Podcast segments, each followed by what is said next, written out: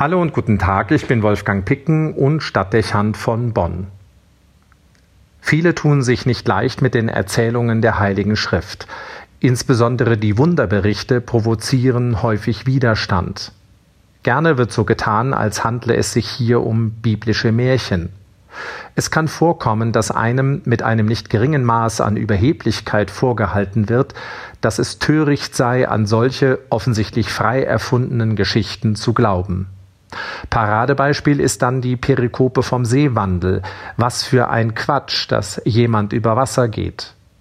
Und schnell folgen weitere Schriftstellen als Beispiele, über die man dann irgendwann bei der Jungfrauengeburt und der Eucharistie landet. Bitte schön, wer will denn heute noch daran glauben, dass sich Brot und Wein verwandeln und Christus darin mit Fleisch und Blut gegenwärtig wird? Auch die Erklärungen und Interpretationen, die Priester und Theologen liefern, bieten häufig wenig Anlass, den Glauben an die Wunder im Leben Jesu und im Wirken der Kirche zu vertiefen. Gerne wird sich um Auslegungen bemüht, die sich nicht sperrig zum modernen Denken verhalten. Fast macht es den Eindruck, als müssten manche in der Verkündigung unter Beweis stellen, dass sie besonders aufgeklärt und modern sind.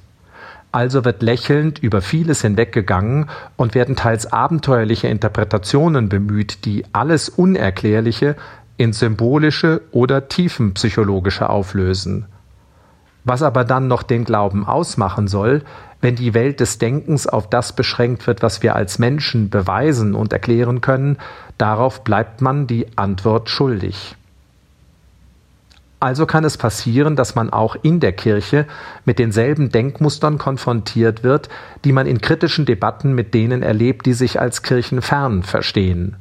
Einfach glauben und annehmen, was die Heilige Schrift sagt, wird auch im Raum der Kirche zunehmend schwieriger. Man gerät unter Rechtfertigungsdruck, ein Zwiespalt, der schwer auszuhalten ist. Meine Großmutter stellte schon vor vielen Jahren fest, dass es nicht einfach sei, seinen Glauben zu bewahren, wenn man manches Mal ernst nehme, was einem die sonntägliche Verkündigung vermittelt.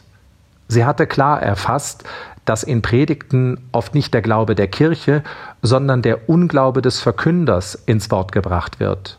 Und sie fand, dass manche freie Interpretation dogmatisierender und weniger aufgeklärt daherkam als jedes kirchliche Dogma. Nun, warum sage ich das?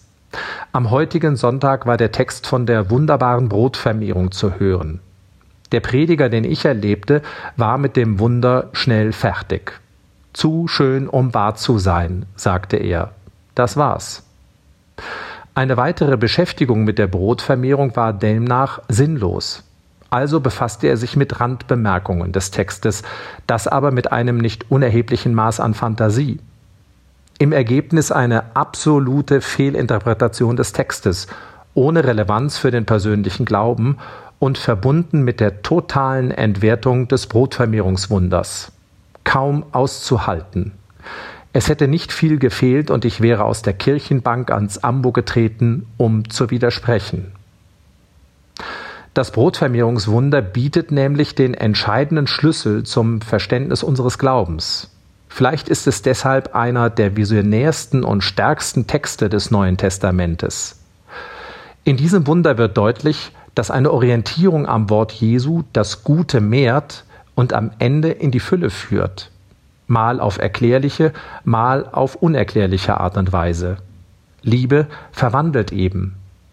Wer etwas von der Liebe versteht, weiß, dass viele Wirkungen der Liebe sich menschlichen Erklärungsversuchen entziehen. Gott sei Dank ist es so, denn genau das ist es, was uns Hoffnung gegen jedes Begreifen und die Bereitschaft vermittelt, nicht aufzugeben und dennoch zu handeln, auch wenn es nach dem Ermessen der Vernunft sinnlos erscheint. Gerade angesichts vieler Probleme unserer Tage braucht es dieses Vertrauen, diesen Optimismus, um nicht in Resignation zu verfallen. Die Wunderkraft der Liebe zu ironisieren oder abzustreiten beraubt den Glauben um seine entscheidende Dimension und nimmt dem Christentum die Kraft, unsere Welt zum Guten verändern zu können. Unser Glaube wird dann sinnlos. Ich bekenne also, ich glaube an das Wunder der Brotvermehrung und ich glaube, dass das Vertrauen in die Liebe noch weit größere Wunder bewirken kann. Mehr noch, ich hoffe und bete, dass solche Wunder geschehen. Und es ist dieses Vertrauen, das mich motiviert, Priester zu sein und das Antrieb sein kann, als Kirche selbst aus der Position einer Minderheit stark zu sein. Wolfgang Picken für den Podcast Spitzen aus Kirche und Politik.